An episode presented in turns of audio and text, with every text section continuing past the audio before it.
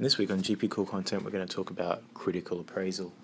So, the overall aims of critical appraisal are to detect bias or error, understand the significance or magnitude of the results, and ask yourself can it be applied to the patient. So, the five elements of critical appraisal are what is the research question, what is the design of the study, what is the study's validity, assess the study's results, and assess the study's generalizability or applicability to my patients. now, in terms of the, the question, this is usually in the introduction sec- section. They usually have the primary outcomes and possibly some secondary questions or outcomes. Uh, and a good way to do this is the PICO format. So, patient, intervention, comparison, outcome. And the outcome, you want to make sure this is relevant because sometimes the outcomes are not relevant, you know, like statins, for example.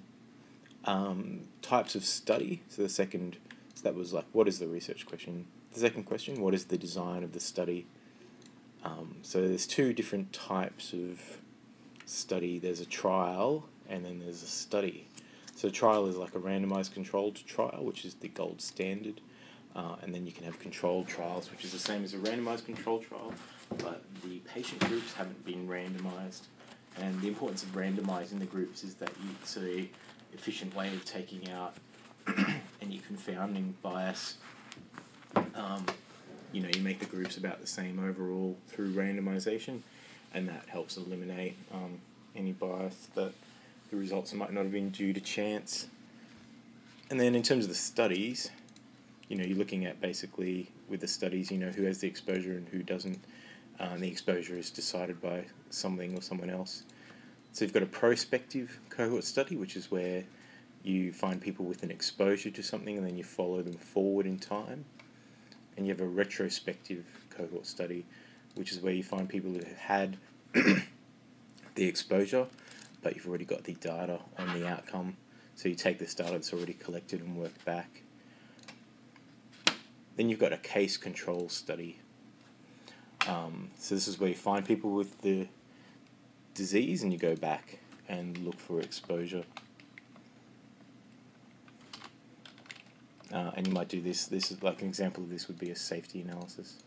And then the least powerful of all is a cross sectional study, which is limited value, which is where you assess the patient, whether the patient has the exposure and the outcome. For example, a patient with a form saying that they've got, they don't exercise and they have diabetes, and you might be able to um, through association associate the two, but you can't use it to prove any causative kind of elements. Um, next is the study's validity. So the reason that validity is important um, is that you want to make sure it's conducted in a way that there's no bias within the result. Um, bias is basically a systemic error um, that will give you erroneous conclusions that won't give you the truth uh, and a poor, you know, this affects its quality. So a poor quality study will tend to overestimate the effect of the intervention.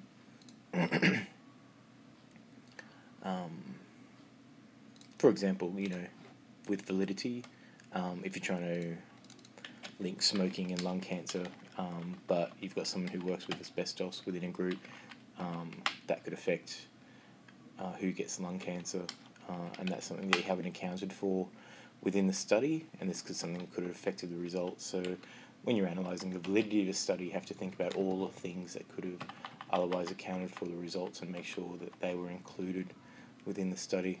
and basically, if you don't randomise properly, then the two samples could be different.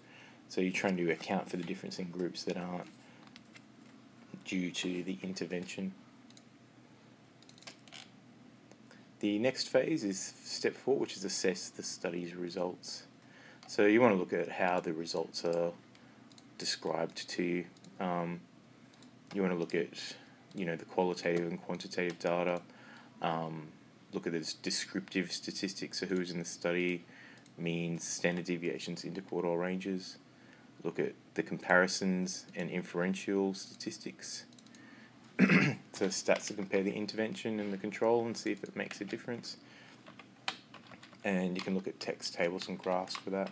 So you're going to see things like confidence intervals, p-values, um, means, standard deviations, interquartile ranges within this data, and that's something that you need to be able to understand. Uh, and lastly, it's generalizability and applicability. So you want to look at which patients, um, you know, this study of yours could apply to. Um, you know, does the evidence apply to my patients now?